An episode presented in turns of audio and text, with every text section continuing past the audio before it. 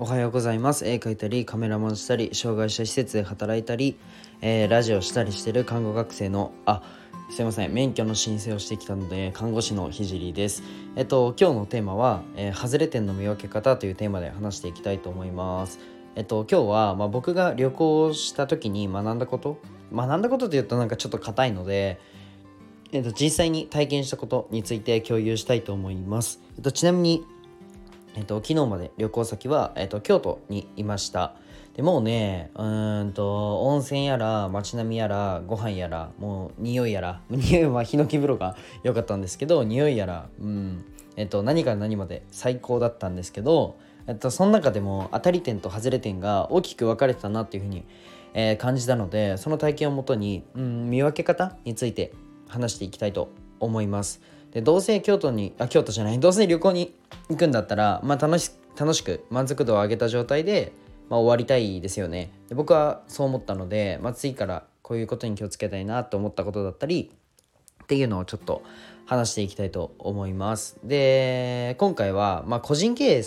えー、しているお店に限ることというふうにさせてください。でチェーン店で広がってる店は該当しないので、まあ、見分け方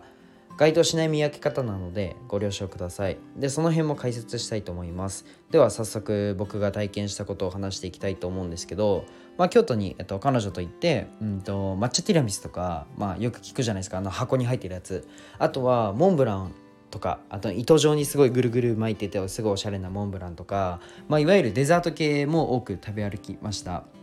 でまあ彼女が甘いもの好きだし僕も好きなのでっていうことからえーと、甘いものを中心に回っていった日があったんですけどうんとどことは言いませんがモンブランがね本当にひどかった。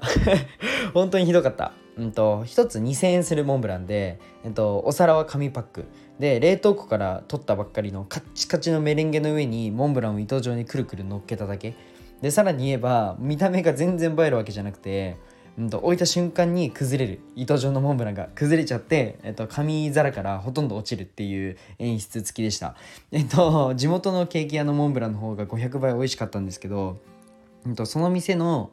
えっと、あももちろんね他の店のモンブランは多分最高に美味しいだろうし僕はそこのモンブランしか食べてないんですけど京都に行って。でも今まで食ったモンブランで一番美味しくなかったんで多分、えっと、京都の他のモンブランに比べても多分相当下の方だと思うんですけど、えっと、2000円で1品のデザート1品って言うとまあまあクオリティ高いの想像しませんか？すいません僕があのねうんと、そういった商品に対してお金は疎いし、うんと、別に高級志向でもないので2,000円でデザート料理1分って大したことねえよって思うか思う人もねもしかしたらいるかもしれないんですけど僕まだ学生ですし1品で2,000円のデザートってあんまり経験したことがなくて、うんと、すごい、ね、ケーキ屋さんとか行ってもまあ1,000円ちょいとかいいとこでもなんなら別にワンコインで500円とかでも全然美味しいあの1人分ですよ。1人分のケーキとかって、えっと、1人分のモンブランとかって頼めるじゃないですか。で2000円で1つの、まあ、デザートってまあまあのクオリティを僕は期待してしまったんですよね。でしたら、まあ、凍ってもう食べれないんですよ。メレンゲが。メレンゲが硬いんですよ。メレンゲって食べた瞬間に溶けるじゃないですか。むっちゃ硬いんですよ。めちゃくちゃ硬いんですよね。メレンゲが。もう食べれなくて。でその上にあのねモンブランの、うんと想像してほしいんですけどモンブランってうんと、芋が柔らかいですよねめちゃくちゃ。溶ける感じでそれも。でも超パッサパサなんですよ。その芋が。もう芋と呼ばせてください。もう糸状のパッサパサの芋を乗っけてその凍ったメレンゲの上に。それで2000円はさすがにないなと思って見てたんですけどその店まあまあ売れてるんですよ。だってそこに店構えられるぐらいだし、うんと結構人も買っててでなんでかなというふうに観察したんですよね。でしたら、まあ、写真がまず全く違うものを使っていたっていうのと、まあ、元から用意されているデザートの、えっと、サンドイッチはすごい美味しそうに飾ってたからでサンドイッチの方は食べてないんでちょっと感想は言えないんですけど、まあ、すごい美味しそうに飾っていました。でそしてその前を通る人たちが、まあ、めちゃくちゃ多い、まあ、もちろん観光スポットなので清水寺の近くだったので、えっと、すごい人通りが多いっていうのと、まあ、周りにモンブランのそのデザート屋さんというかデザート売ってる店舗が少なかった。その通りには少なかった。ということからえっとまあもはやリピートなんか期待してなくて初見のお客さんだけで十分、まあ、観光スポットなので十分回せるからその店はクオリティが低くても低くてさらに単価が高くても成り立ってるんだなっていうふうに、えー、分かりました。じゃあ、えーと、そこの店は実際に、まあ、どんな人が経営してるのかなっていうともともと用意してるデザートのサンドイッチを頼まれた時はいい態度を取るんですよね。もともと用意してるからめんどくさくないから。でもモンブランを頼む人にはめっちゃ態度悪いんですよね。あの準備しなきゃいけないんで少し。あの糸もあの目の前でぐるぐるっていう風にやってくれるんでそれが多分めんどくさいんですよね。で めっちゃ態度悪いんですよ。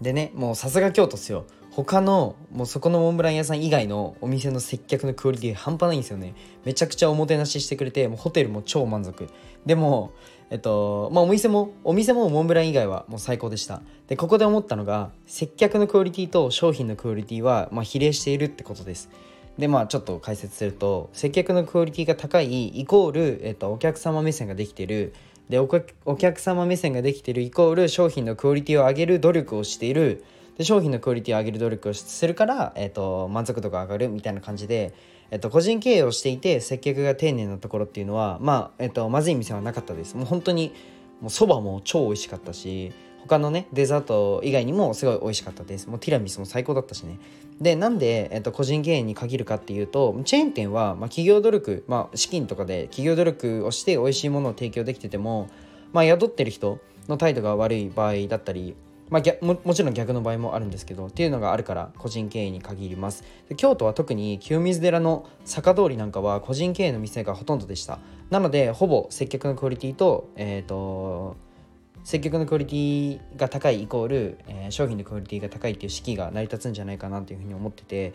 えっと、接客のクオリティもちゃんと高いところに入ることをお勧めします。最初になんか挨拶なんかしてみてもいいと思います。で態度が悪かったら高確率でまずいと思うのでその店を出てった方がいいです。もうじぜひ旅行に行く際は参考にしてみてください。ぜひねお店に入る前に一回あの「こんにちは初めてなんですよ」みたいな。僕だったら、まあ、埼玉から来てますみたいな感じで一言ね言ってみて、えーと、お店の人の態度を見てから、えーと、お店の中に入ったり、えー、商品を買うっていうことを、えー、おすすめします。じゃあ今日はこの辺で終わりたいと思います。少し長くなりました。じゃあバイバイ。